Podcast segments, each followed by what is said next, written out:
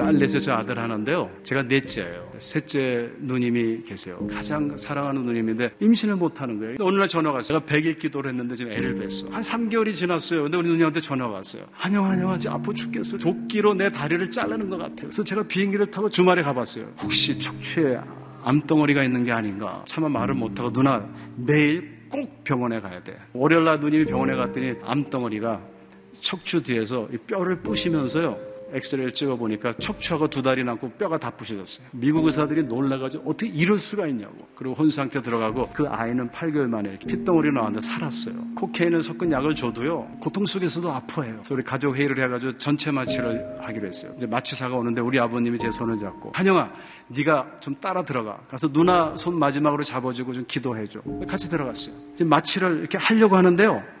우리 눈이 눈을 이렇게 뜨는 거예요. 배고파 그래요. 배고픈 사람을 마취하면 이거 안락사야. 일단 캔슬하고 내일 다시 의논하자고 나와가지고 27년을 사신 거예요. 살이 썩고요. 뼈가 나고요. 그 다리가 계속 아프고요. 걷질 못. 그 아픈 몸을 가지고요.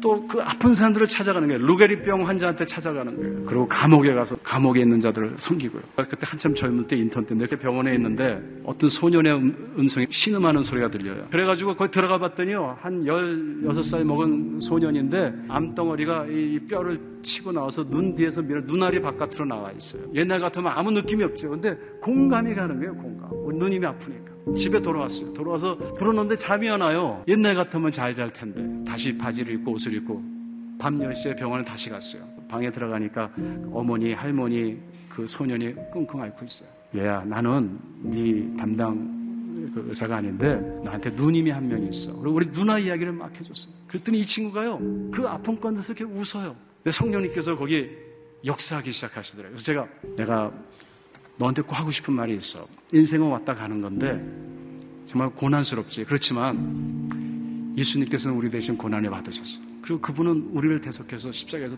돌아가셨어. 예수님을 영접하면 이 다음에 천국에 가서 우리 함께 잘 살 수 있어. 너 예수님 영접할래? 이랬더니 이 친구가 나 예수님 영접할래요 그래요. 제가 혹시 기도해도 될까요? 기도해달래요. 그래서 기도를 했어요. 제가 평생 해보지 못했던 것을요. 그 고난의 공감 때문에 하게 된 것이에요. 그 다음날 새벽같이 그 방에 갔더니요. 새벽 3시에 죽었대요. 이 다음에 천국 가서 우리 이제 만날 거예요. 고난을 아파만 하면요. 그것은 우리를 절망에 이르게 합니다. 그러나 우리가 우리의 고난을 그리스도의 고난으로 조명하면서요. 그리스도의 고난과 이웃의 고난에 우리가 동참하면요. 그것은 공감으로 성화됩니다.